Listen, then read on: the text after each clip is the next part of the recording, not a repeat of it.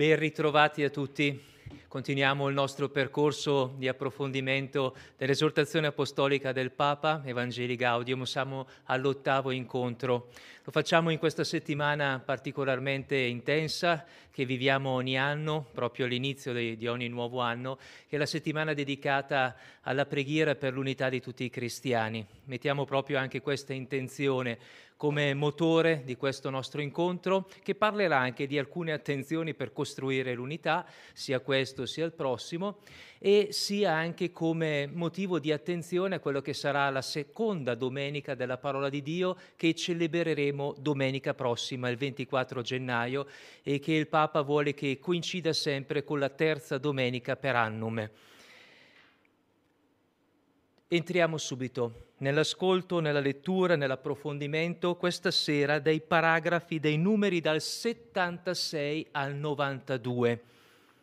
Cominciamo a prendere la nostra esortazione, la nostra lettera, al numero 76 e richiamiamo quelli che sono stati gli ultimi spunti che abbiamo sottolineato giovedì scorso nel settimo incontro. Abbiamo detto che in questo capitolo 2 incominciamo a entrare a vedere un po' il contesto. Il Papa vuole cercare di capire dove ci troviamo oggi, qual è la situazione, quali sono le sfide che ci stanno davanti per evangelizzare in questo mondo. L'evangelizzazione è chiamata a tradursi proprio nell'oggi, nelle sfide che oggi incontriamo. E il Papa ha introdotto questo incontro, questo secondo capitolo, evidenziando soprattutto il tema della crisi dell'impegno comunitario. Vedete come eh, ci leghiamo anche alla preghiera per l'unità di tutti i cristiani l'individualismo, il, lo stare sulle proprie posizioni, il portare avanti quelli che sono i propri riferimenti, tante volte proprio porta appunto a dividersi, ad allontanarsi da questo impegno comunitario che deve essere la priorità in ogni evangelizzazione.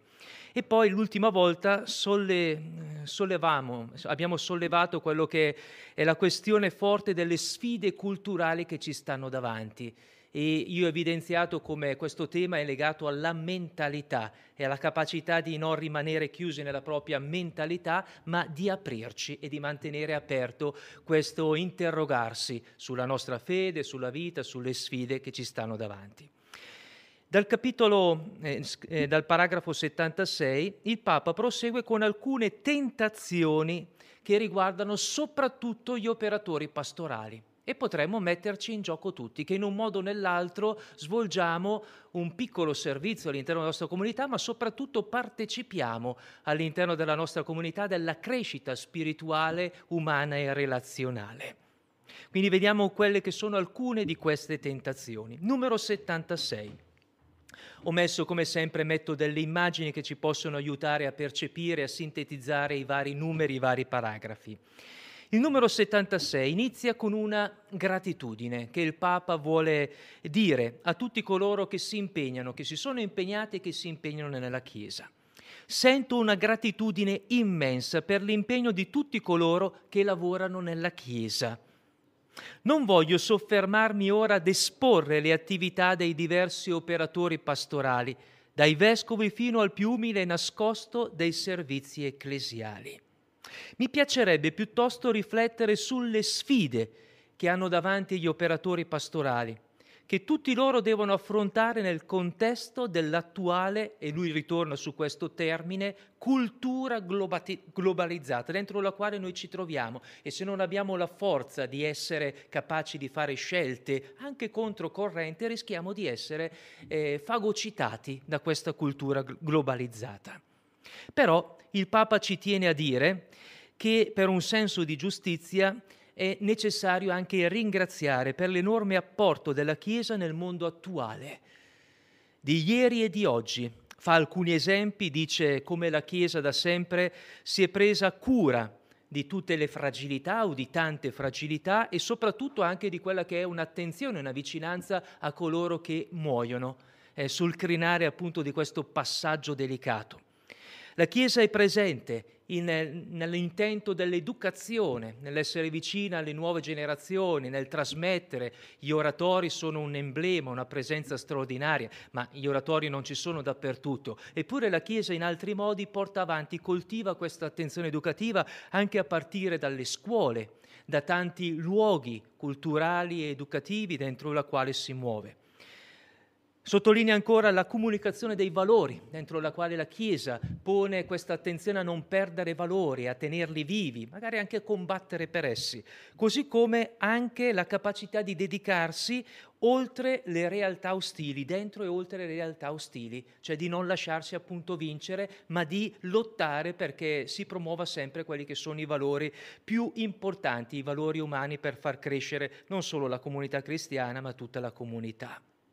E il Papa evidenzia il dolore e anche la vergogna, come terzo aspetto, per i peccati di alcuni membri della Chiesa, però dice una cosa che ritornerà stasera più volte, eh?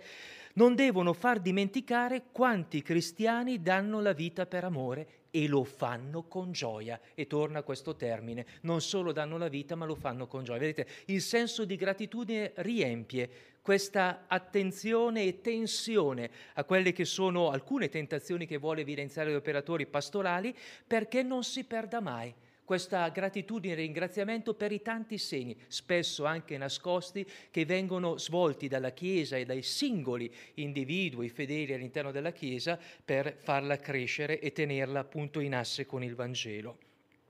Questo è un passaggio che vorrei tenere lì, perché capita spesso, come tante volte, una situazione negativa all'interno della Chiesa colga subito eh, la cosiddetta cronaca rosa, la cronaca nera dei giornali, attira subito l'attenzione e subito uno va lì ad ascoltare queste cose e non si lascia invece sedurre positivamente da quelle che sono notizie belle, interessanti, eh, aspetti anche molto positivi che sono presenti nella quotidianità in tanti settori.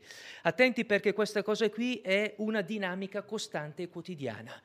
Fermarsi sugli aspetti piccoli, negativi, che pur ci sono, che anche il Papa segnala i peccati di alcuni membri, ma vedere la Chiesa, vedere appunto l'evangelizzazione solo a partire da questi aspetti negativi. Ecco, questo deve essere una tentazione da evitare e per cui stare molto attenti. Sì, ci sono degli aspetti negativi, ma ce ne sono tantissimi anche di positivi. Sì, ci sono delle persone che compiono dei peccati o delle azioni negative, ma ce ne sono tante altre che ne fanno invece al contrario tante azioni positive. Ecco, teniamo sullo sfondo questo senso di gratitudine e questo apporto che la Chiesa sta dando a partire anche dagli operatori pastorali alla crescita umana e spirituale di tutta la società. Numero 77. Nonostante il fatto che tutti noi facciamo parte di quest'epoca, non possiamo tirarci fuori. Già l'altra volta facevo riferimento alla Dionieto, a questo libro dei primi secoli, dove si parlava dei cristiani che non si differenziavano per niente dagli altri se no dal modo di vivere. Anche noi oggi viviamo e condividiamo tutto, l'altra volta dicevamo anche gli sviluppi, le grandi eh, capacità che l'uomo mette in atto, le, i grandi contributi che la scelta della tecnica danno. Però nello stesso tempo cerchiamo e dobbiamo stare attenti a non rimanere sotto l'influsso della cultura attuale globalizzata. Cosa suggerisce il Papa? Suggerisce che tutti abbiamo bisogno di riconoscere di creare degli spazi adatti a motivare e a risanare gli operatori pastorali, luoghi in cui rigenerare la propria fede in Gesù Cristo crocifisso e risorto. Altro punto importante. Non ci possono essere all'interno di una comunità, di un'unità pastorale, di un contesto ecclesiale, persone che fanno delle cose senza trovare il tempo di cercare di capire perché lo fanno e come sono chiamati a farlo. E soprattutto di farlo insieme agli altri. Quattro verbi il Papa suggerisce perché sorgano questi spazi e ci siano sempre queste aree, queste osi che valgono per i più grandi ma anche per i più piccoli dove ci si ferma e alla luce del Vangelo si cerca di comprendere come muoversi, come stare, come evangelizzare. Verbo rigenerare. Rigenerare soprattutto la fede in Gesù, riagganciarsi sempre al kerima. Lì ho messo l'immagine di una chiesa che forse qualcuno eh, riuscirà a intuire di che chiesa si tratta, una bellissima chiesa, un riferimento anche molto forte che è stato per alcuni, per una presenza particolare che padre Davide Maria Turoldo in quegli anni. Eh, si trova appunto a Fontanella, eh, la zona dell'abside delle due cappelle in parte ah, sotto il monte Fontanella. Quindi rigenerare, eh, partire dal Kerema, stare davanti a Gesù, ritrovarsi lui, ascoltare la parola. Secondo verbo, condividere domande e preoccupazioni. Avere la forza, lo facciamo in alcuni contesti, l'abbiamo fatto questa settimana nelle equip, nei gruppi che si sono ritrovati, condividere domande e preoccupazioni che ci stanno davanti, che si pongono anche a partire dalla situazione attuale dentro la quale ci troviamo. Discernere, parola che l'altra volta ho evidenziato, molto cara a Papa Francesco, da buon gesuita, discernere con criteri evangelici l'esistenza e le esperienze che si vivono. Sì, un conto certamente è mettere sul tavolo tutto, ma a un certo punto bisogna anche saper scegliere una strada, vi ricordate le due vie di cui abbiamo parlato. E da ultimo orientare, che le scelte siano sempre verso il bene e verso il bello. Scelte che appunto facciano crescere il bello all'interno di ciascuno di noi. Quindi trovare spazi. Dal numero 78 Ecco, come vediamo il Papa dice sempre dei sì e dei no. A volte sottolinea il sì ad un aspetto, altre volte sottolinea un no. E il sì forte, lui lo dice, alla sfida di una spiritualità missionaria. In questo numero 78 esplicita tre mali. Tutti questi mali, e quello che dice subito dopo il 79, fanno però riferimento a una tentazione che queste le esplicitiamo bene queste tentazioni, perché sono, mentre le diciamo, le riconosciamo, una presenza in noi e dentro i nostri contesti comunitari e parrocchiali. Qual è questa tentazione? La tentazione di separare fede e vita. Vabbè, vado alla mia messa domenicale, vivo il mio momento di preghiera, faccio la mia esperienza straordinaria, poi la vita va su altri binari e magari anche le scelte che faccio nella quotidianità, nel mondo del lavoro, con gli altri, sono o diventano anche il contrario di quello che ho pregato, ho vissuto e ho condiviso. E la tentazione di mm, eh, dividere o comunque giustapporre quella che è la vita spirituale dai movimenti spirituali, la pluralità di esperienze di oggi. Tengo un po' questa esperienza, un po' quest'altra, un po' quest'altra, che magari sono anche anteponibili tra di loro, e tengo dentro un po' tutto. Ecco, attenzione a queste tentazioni che eh, mettono sullo stesso piano una contrapposizione. Questo al posto di questo, questo al contrario di questo, questo senza questo. E allora i tre mali che mh, dentro i quali siamo chiamati a porre l'attenzione a queste tentazioni sono l'individualismo, la crisi di identità e il calo del fervore, che il Papa dice si alimentano l'un l'altro. Uno vive individualmente, eh, ci sarà una crisi di identità, non saprà più chi è, perché uno legge solo se stesso a partire da se stesso, e ci sarà un calo di fervore perché comunque le sfide che deve affrontare, le situazioni, lo portano a perdere il pathos, la voglia di fare, la gioia, che è questo filo che tiene tutta la lettera. Lì ho messo un'immagine, che è un'immagine che fa vedere una candela che si spegne, calo di fervore, una luce che si spegne e quelle frecce che ho messo è per sintetizzare che il Papa dice questi tre mali si autoalimentano l'un l'altro, quindi ne basta uno e dare eh, potenza all'uno perché anche gli altri poi eh, si deteriorino, perdo l'identità, viene meno il fervore. Al numero 79 Papa dice che certamente non siamo messi benissimo.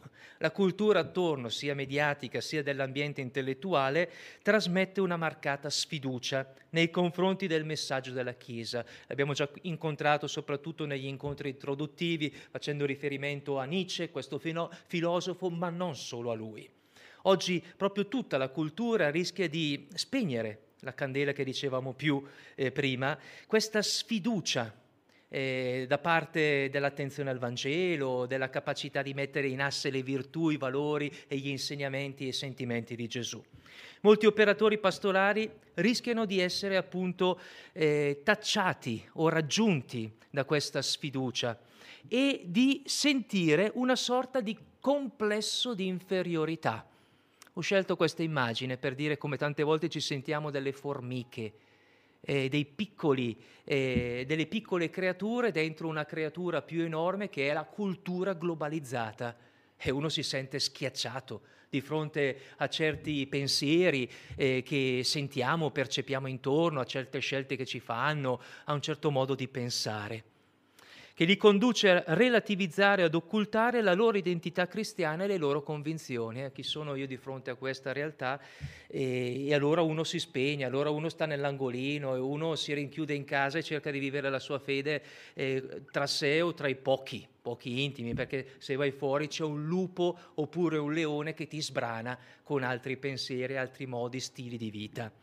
In questo modo il compito dell'evangelizzazione diventa forzato e si dedicano adesso pochi sforzi e un tempo molto limitato. E di fronte a questa realtà che è molto più grande di me o di noi, che cosa facciamo? Ci eh, lasciamo schiacciare un po', eh? ci forza, ci ferma, ci preme e ci impedisce appunto di, di evangelizzare. Il Papa al numero 80 parla e dice questo anche con un'altra terminologia che più volte risuona, il tema del relativismo che lui dice non è solo un relativismo eh, dottrinale, cioè il fatto che non si riesca a tenere viva una verità in quanto tale, perché bisogna tenere insieme un po' tutto, ma anche qualora ci fosse una verità e quindi noi avessimo il kerima, avessimo il Vangelo, volessimo annunciare questo, il rischio è che tante volte facciamo fatica a tradurlo. E lui lo dice così.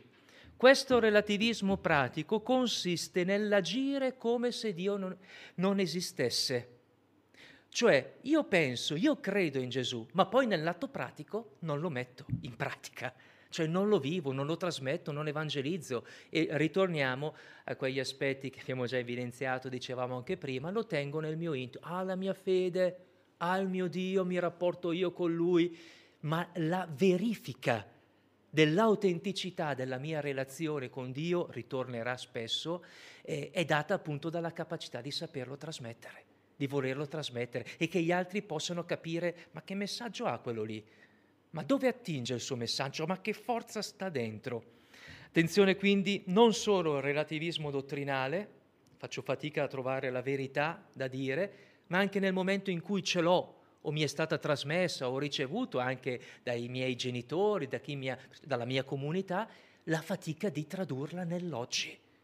Consiste nell'agire come se Dio non esistesse, decidere come se i poveri non esistessero. Parliamo dei poveri a messa e poi dopo eh, giro la faccia o non lo riconosco.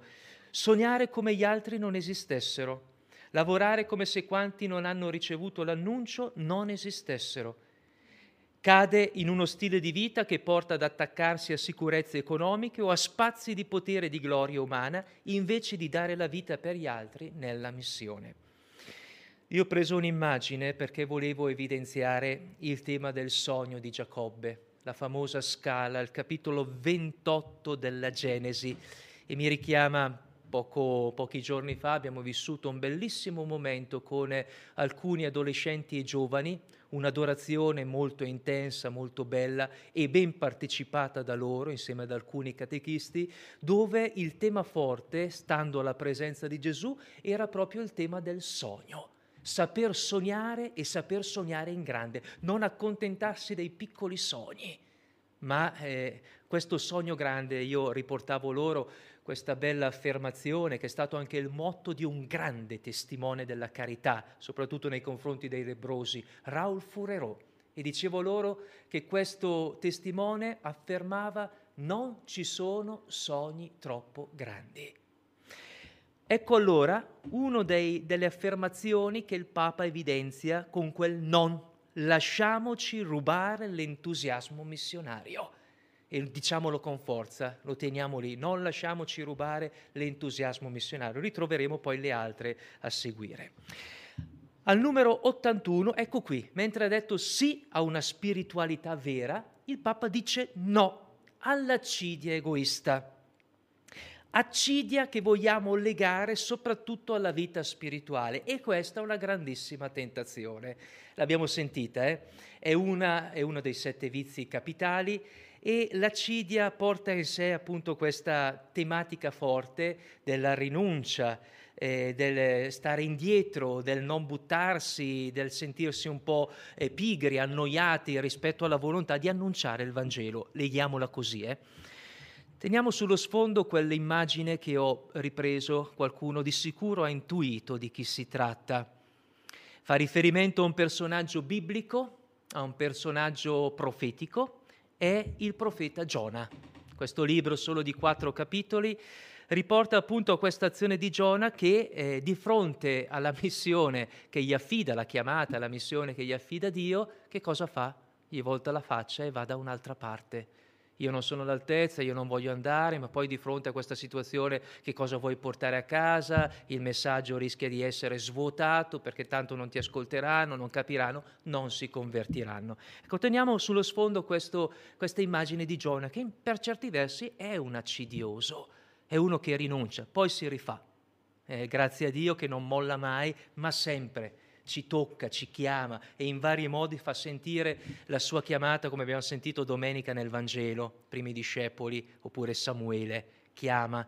Però dicevamo domenica c'è bisogno di qualcuno che aiuta a rispondere. Ecco, numero 81. Molti laici temono che qualcuno li inviti a realizzare qualche compito apostolico e cercano di fuggire da qualsiasi impegno che possa togliere loro il tempo libero. E qui faccio un esempio eh, che vale un settore della pastorale, ma si può fare anche per tutti gli altri settori. Il settore della catechesi. Abbiamo messo in moto eh, un, una nuova eh, volontà di procedere nella catechesi compiendo un atto. È un atto che non è stato imposto, è stato volutamente eh, richiesto e abbiamo voluto chiedere ad alcuni genitori di condividere il percorso di catechesi, di mettersi in gioco in prima persona, di farlo con la testimonianza e la presenza, non certo nella consapevolezza, ma questo vale per i catechisti, anche per noi sacerdoti, di sapere già come muoverci, avere le conoscenze per farlo, siamo tutti in cammino. A loro è stato chiesto l'invito ad esserci, e ad essere testimoni, a non dire di no alla chiamata eh, che Dio fa anche attraverso noi sacerdoti, anche attraverso la comunità. Ecco, questo è un esempio per dire come tante volte noi siamo chiamati eh, a porre la nostra disponibilità, non posso, non ho tempo, e questo è anche vero, eh?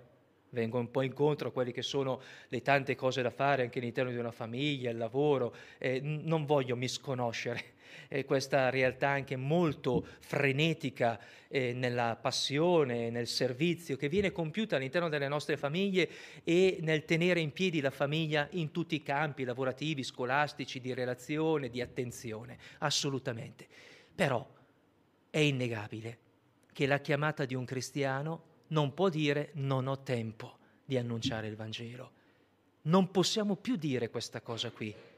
Nel passato noi abbiamo ricevuto un'eredità che magari era più semplice, ma all'interno dei nostri contesti familiari e delle nostre comunità le persone partecipavano, c'erano. Poi possiamo fare anche i distinguo e c'era meno frenesia, c'erano meno cose da fare, per carità. Però se uno vuole, può. Ecco, questa terminologia penso sia valga per tutte le... Se uno vuole, se uno sa che una cosa è importante, non viene meno. Ecco il termine di fuggire non possiamo più fuggire dalla responsabilità di essere testimoni e di deresponsabilizzare gli altri a farlo, che siano i sacerdoti, che siano i religiosi e le religiose, che siano i catechisti. Noi, genitori, facciamo la nostra piccola parte e non ci può neanche essere il fatto, ah ci sono alcuni genitori, bastano loro. No, ognuno deve fare la sua parte. E allora cosa succede? Succede qualcosa di straordinario che è il motivo per cui in questi 3-4 mesi di inizio di questo nuovo percorso, non abbiamo ancora avuto la, la, possibilità di farlo con i gruppetti che si sono creati, ma si, si sta attivando nella preparazione di iniziare, è già serpeggiata come una delle perle più belle. Io penso anche di questi decenni di, eh, di pastorale e di evangelizzazione nelle nostre comunità. 50 circa eh, genitori, San Pellegrino, Santa Croce, insieme ai catechisti a noi, che si sono messi in gioco. Ecco, ho sostato su questo esempio per dire questa è la strada e non ci importa tanto la sacramentalizzazione, bisogna dare i sacramenti. Non ci importa tanto che si conoscano le cose, le nozioni, si inculchino dentro, ma stare accanto ai nostri ragazzi, non fare stare accanto agli altri. Io sto accanto ai miei, ma anche a quelli degli altri, ciascuno insieme. Guardate che questo è la Chiesa del futuro, non il futuro della Chiesa, la Chiesa del futuro. Le persone sentono il bisogno imperioso di perseverare i loro spazi di autonomia come se un compito di evangelizzazione fosse un veleno pericoloso invece che una gioiosa risposta all'amore di Dio. Rispondiamo con gioia e troveremo sempre de- delle fecondità inaspettate. Vi consegno un libro, è uno dei tanti e non è l'unico. Il titolo è Achedia o Achedia il male oscuro, edizione Kikayon, Gabriel Bunghe, 1999. È una bella sintesi di cosa significa l'accedia o l'accidia, il male, la tentazione che si perpetua nel tempo e vale da sempre e per sempre ed è sempre presente. In questa slide eh, dove mostro una, una figura lì un po' stanca, annoiata, ferma, vi riassumo un qualche aspetto dell'accidia che riprende la terminologia e le indicazioni che ci ha lasciato un grande padre della Chiesa, Evagrio Pontico, il quale chiama l'accidia il demone del mezzogiorno, perché è la tentazione che assale il monaco a metà della giornata, quando l'entusiasmo viene meno, quando l'ardore si è spento. Questo mezzogiorno è anche il mezzogiorno della vita certo, quando ad un certo punto l'entusiasmo viene meno, quando non c'è più la gioia profonda di fare una cosa, la gioia di vivere. L'ho fatta tante volte, è sempre la stessa cosa, il lavoro, vado oggi. Eh, cioè uno si stanca, uno perde quello che è il senso, la gioia e il, la passione con cui farlo.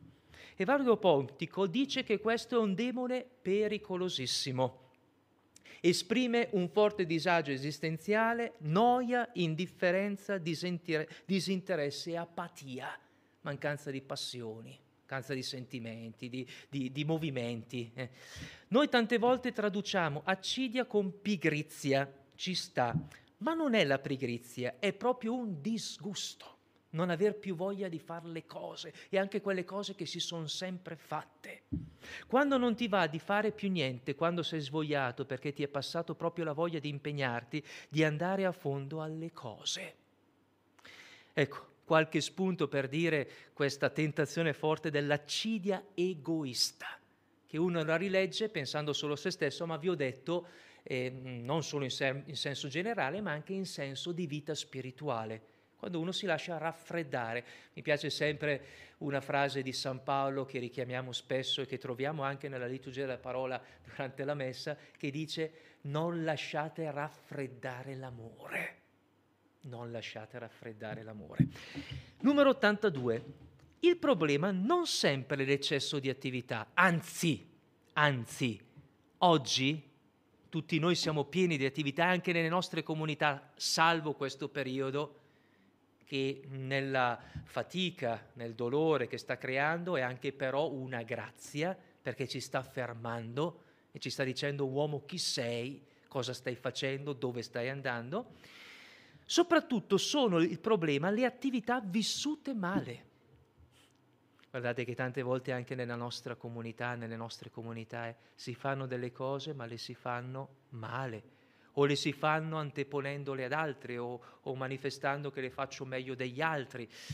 Sì, si possono anche fare, ma non serve questa cosa, anzi può essere controproducente. Meglio fare una cosa, due, tre in meno, ma farla insieme e bene.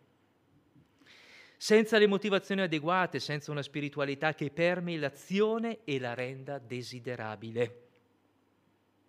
Questa accidia pastorale, ecco qui la riporta al termine pastorale, può avere diverse origini.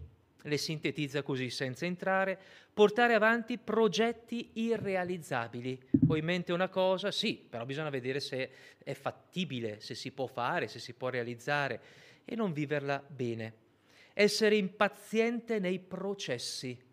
Bello perché sia il Papa che il nostro Vescovo nei, nelle lettere pastorali o nei, nelle omelie o quello che ci stanno eh, offrendo, sottolineano attenti che oggi c'è più bisogno di processi, non delle scelte, dei dati di fatto, delle azioni, delle attività, ma mettere in moto un processo, cioè un cammino per arrivare a quello che dobbiamo costruire insieme, ma non, non ce l'hai già, devi intuirlo nell'oggi. Prestare più attenzione all'organizzazione che alle persone senza vero equilibrato rapporto con la gente.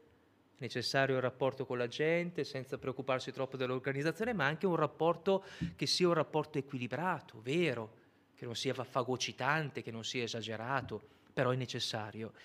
Non saper aspettare. Eh, questo è uno dei mali di tutti, piccoli e grandi, voler avere subito risultati immediati, volere subito quello che desideriamo, un po' come i bambini.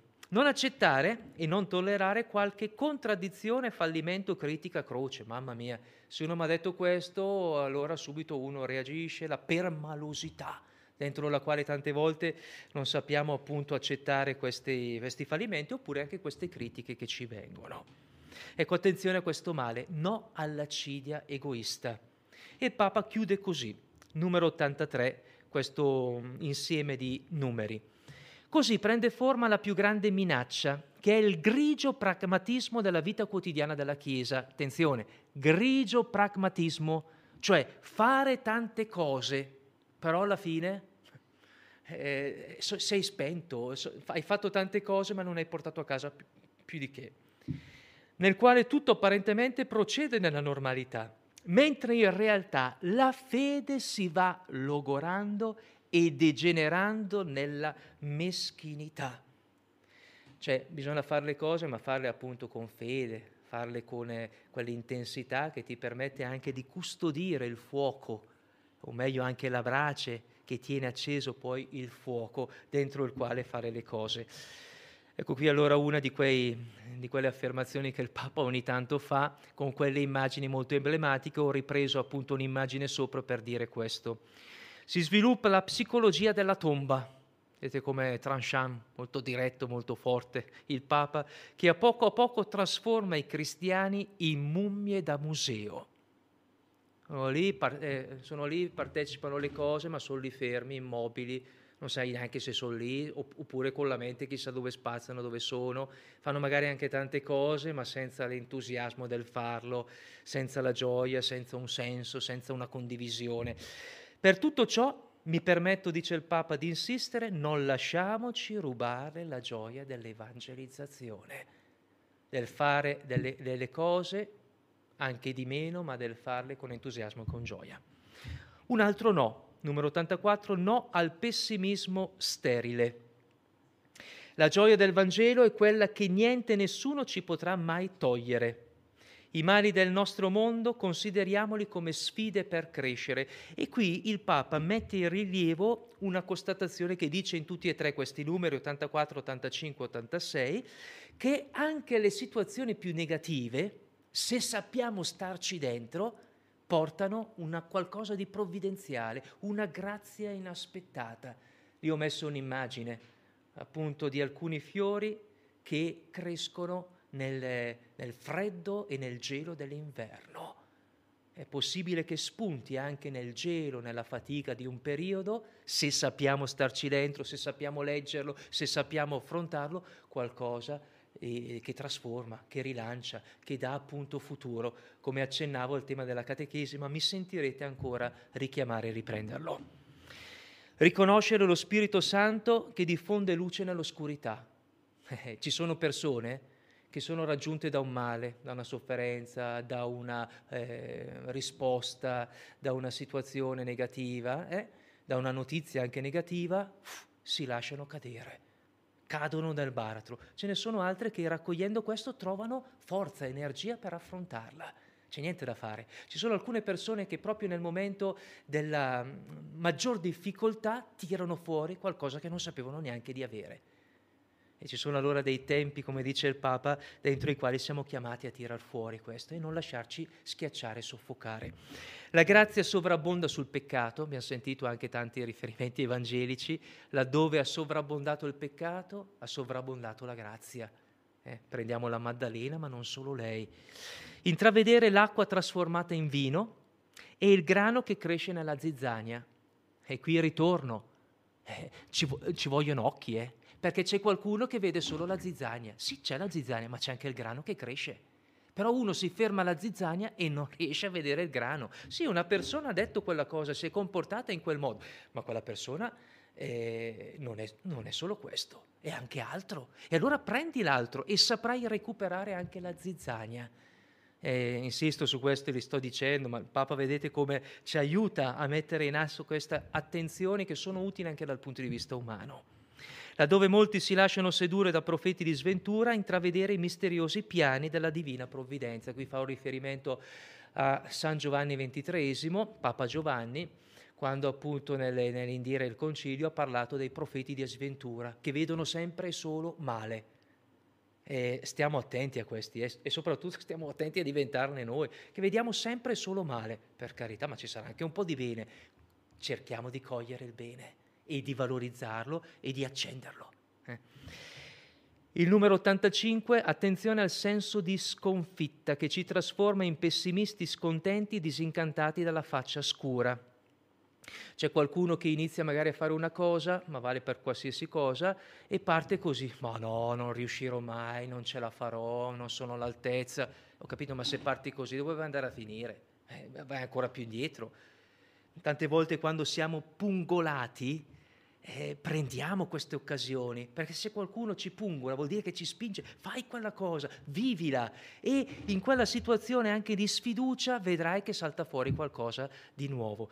Mi piace questa frase perché è stata la frase che ho scelto per la mia ordinazione. 2 Corinzi 12:9 Ti basta la mia grazia, la mia forza si manifesta pienamente nella debolezza, che sembra un paradosso, un controsenso.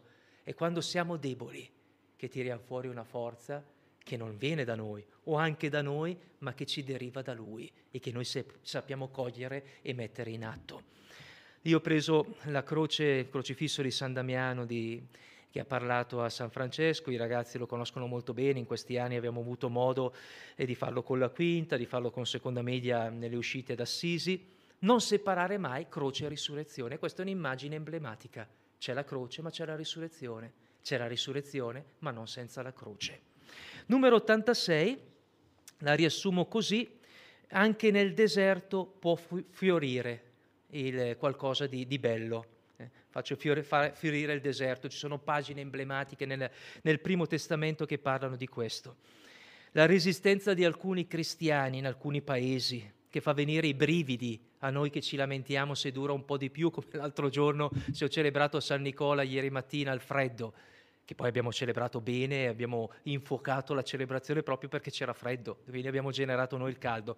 Però tante volte pensare alla resistenza violenta al cristianesimo e da parte di alcuni cristiani che eh, cercano appunto di vivere la loro fede anche dentro questo. Nel deserto c'è bisogno soprattutto di persone di fede. Anche situazioni di oggi, ci credo, sono i movimenti di crisi che affrontati nel modo giusto fanno nascere realtà inaspettate, ma bisogna saperle leggere, discernere e volerle. Situazioni di crisi, come ci dice da sempre il Papa, se le cavalchiamo in modo giusto tiriamo fuori qualcosa di eh, lungimirante e di fecondo per il futuro. Non lasciamoci rubare la speranza. E gli ultimi eh, numeri riguardano il sì ecco ritorna il sì. A che cosa? Alle relazioni nuove generate da Gesù Cristo. Ieri c'è stata la nomina, mm, quindi del nuovo 46 presidente d'America. E voglio citarvi eh, uno che non è stato presidente, ma certamente è stata una figura molto importante per l'America, Martin Luther King, il quale disse questa frase un giorno.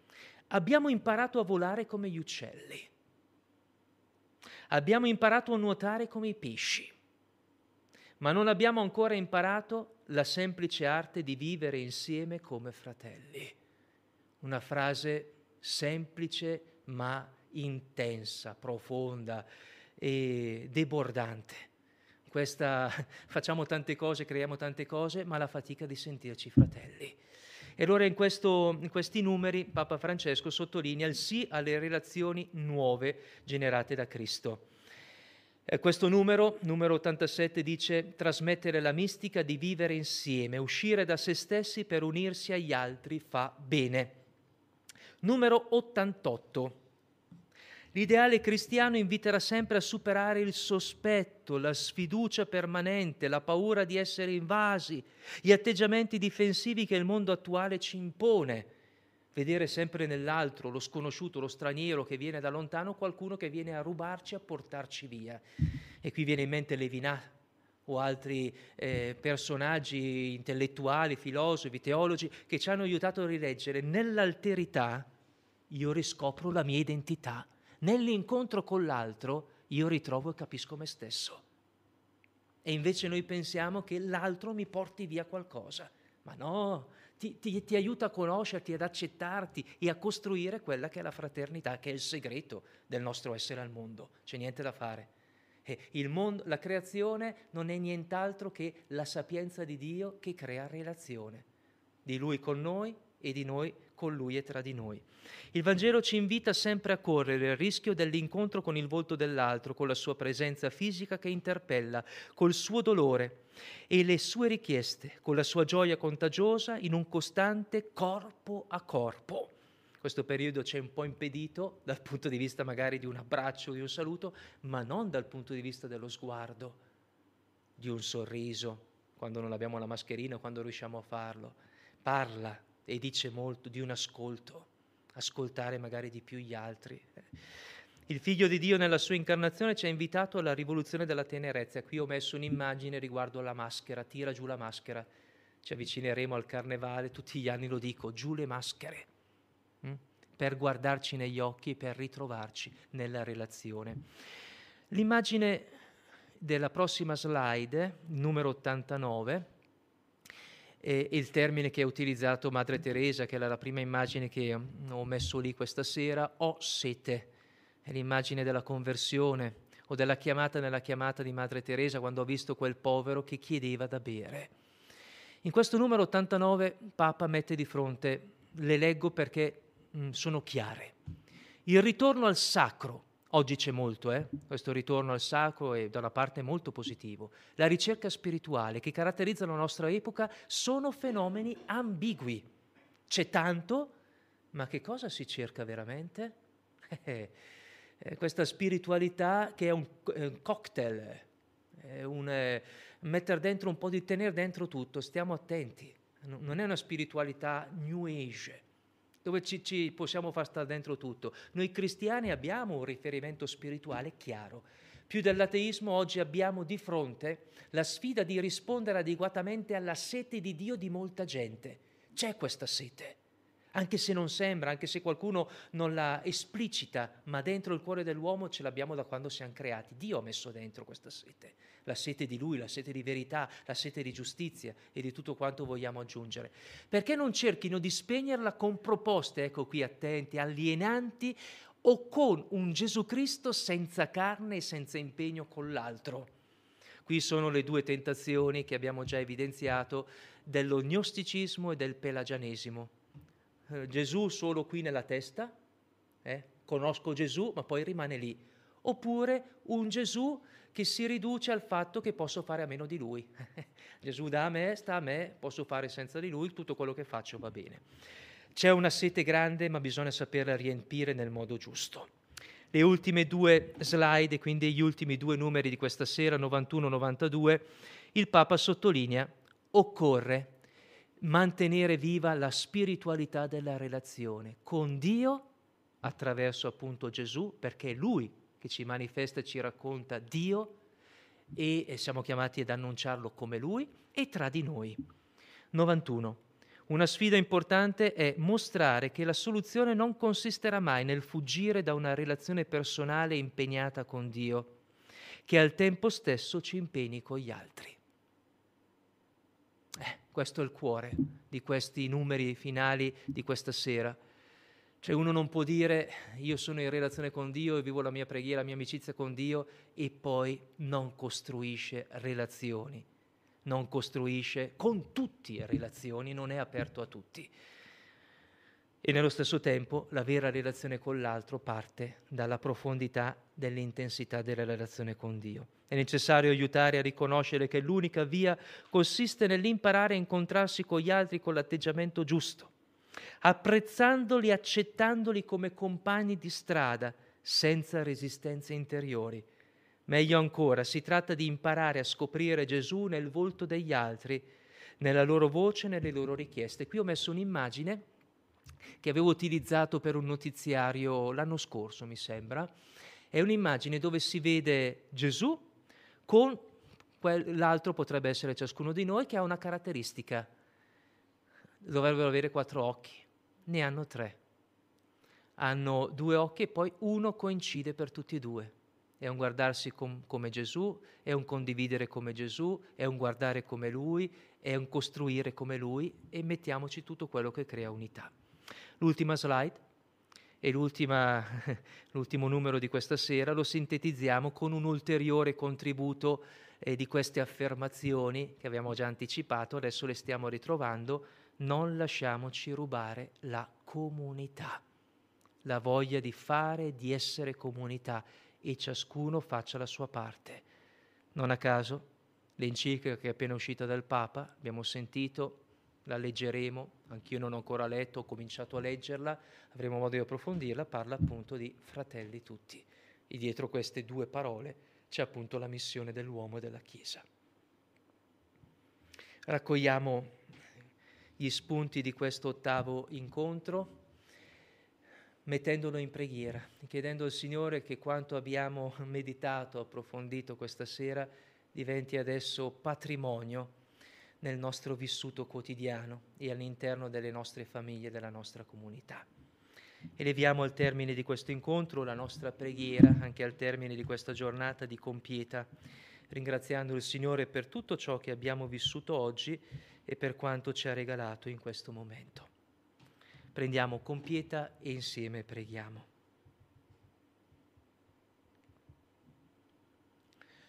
O Dio, vieni a salvarmi. Gloria al Padre, al Figlio e allo Spirito Santo. Alleluia. Un istante di silenzio, ringraziamo il Signore e chiediamo perdono.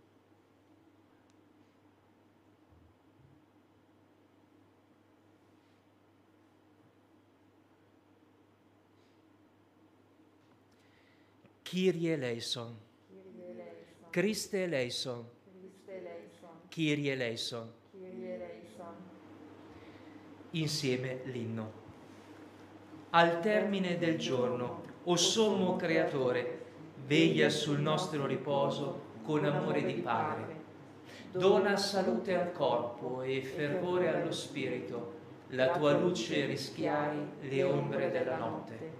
Nel sonno delle membra resti fedele il cuore e al ritorno dell'alba intoni la tua lode. Sia onore al Padre e al Figlio e allo Spirito Santo, al Dio trino ed unico, nei secoli sia gloria. Amen. Nelle tue mani è la mia vita, o oh Dio, anche il mio corpo riposa al sicuro. Salmo 15, tra solista e tutti insieme. Proteggimi, o oh Dio, in te mi rifugio ho detto a Dio, sei tu il mio Signore, senza di te non ho alcun bene. Per i santi che sono sulla terra, uomini nobili, è tutto il mio amore. Si affrettino altri a costruire idoli. Io non spanderò le loro libazioni di sangue, né pronunzierò con le mie labbra i loro nomi. Il Signore è mia parte di eredità e il mio calice. Nelle tue mani è la mia vita per me la sorte è caduta su luoghi deliziosi, la mia eredità è magnifica. Benedico il Signore che mi ha dato consiglio, anche di notte il mio cuore mi istruisce. Io pongo sempre innanzi a me il Signore, sta alla mia destra, non posso vacillare. Di questo gioisce il mio cuore, esulta la mia anima, anche il mio corpo riposa al sicuro. Perché non abbandonerai la mia vita nel sepolcro, né lascerai che il tuo santo veda la corruzione. Mi indicherai il sentiero della vita, gioia piena nella tua presenza, dolcezza senza fine alla tua destra. Gloria al Padre e al Figlio e allo Spirito Santo, come era nel principio, ora e sempre, nei secoli dei secoli. Amen. Nelle tue mani è la mia vita, o oh Dio, anche il mio corpo riposa al sicuro. Il Dio della pace vi santifichi fino alla perfezione e tutto quello che è vostro, spirito, anima e corpo, si conservi irreprensibile per la venuta del Signore nostro Gesù Cristo.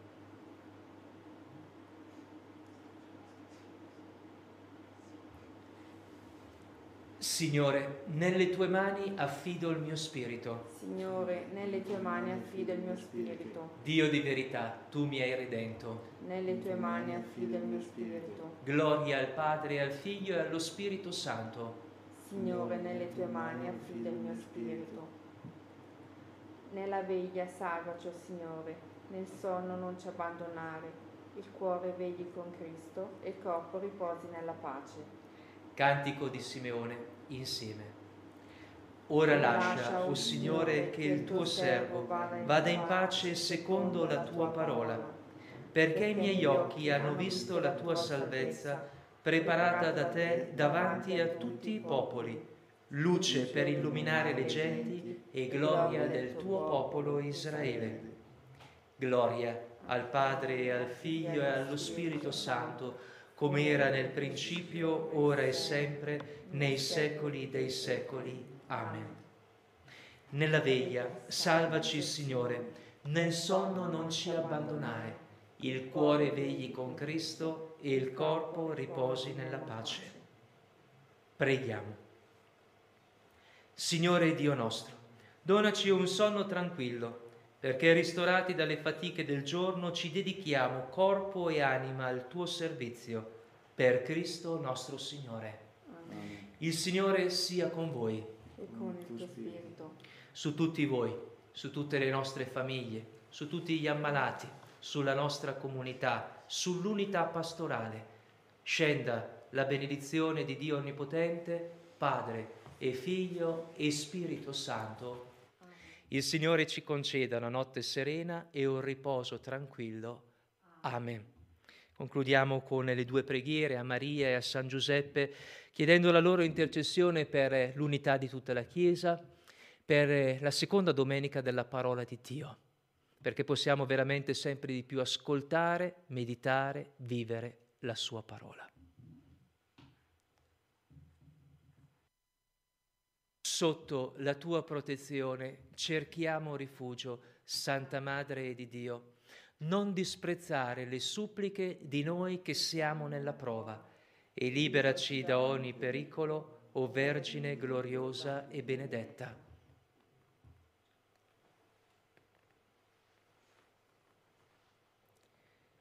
Salve, custode del Redentore e sposo della Vergine Maria a te Dio affidò il suo figlio. In te Maria ripose la sua fiducia. Con te Cristo diventò uomo. O beato Giuseppe, mostrati padre anche per noi e guidaci nel cammino della vita. Ottienici grazia, misericordia e coraggio e difendici da ogni male. Amen. Sempre grato ai nostri tecnici questa sera sono presenti Alessandro, Francesco e Giacomo. A nome dei catechisti Francesco e Francesca, un caro saluto, un arrivederci a giovedì prossimo per il nuovo incontro che concluderà questo secondo capitolo. Un ultimo avviso, domani abbiamo questa presenza straordinaria, prima nella parrocchia di Santa Croce nel primo pomeriggio e poi alle ore 17 presso il Tempio concelebrerà la messa, presiederà lui, padre Emad Kamel, che è viceparroco di Betlemme. Questi giorni è qui, abbiamo l'occasione, un francescano, e quindi ci sarà un piccolo dialogo dopo la messa che dovremmo riuscire anche a trasmettere per YouTube attraverso il quale conoscere un po' anche questa realtà particolare di Betlemme, della Terra Santa, ma soprattutto la situazione che attualmente stanno vivendo anche i cristiani in questa Terra Santa. Quindi domani 5 e mezza, 17.30, 18.30, dopo aver vissuto il pomeriggio a Santa Croce e alle ore 5 la messa al Tempio. Un grazie a tutti, una buona serata e una buona notte.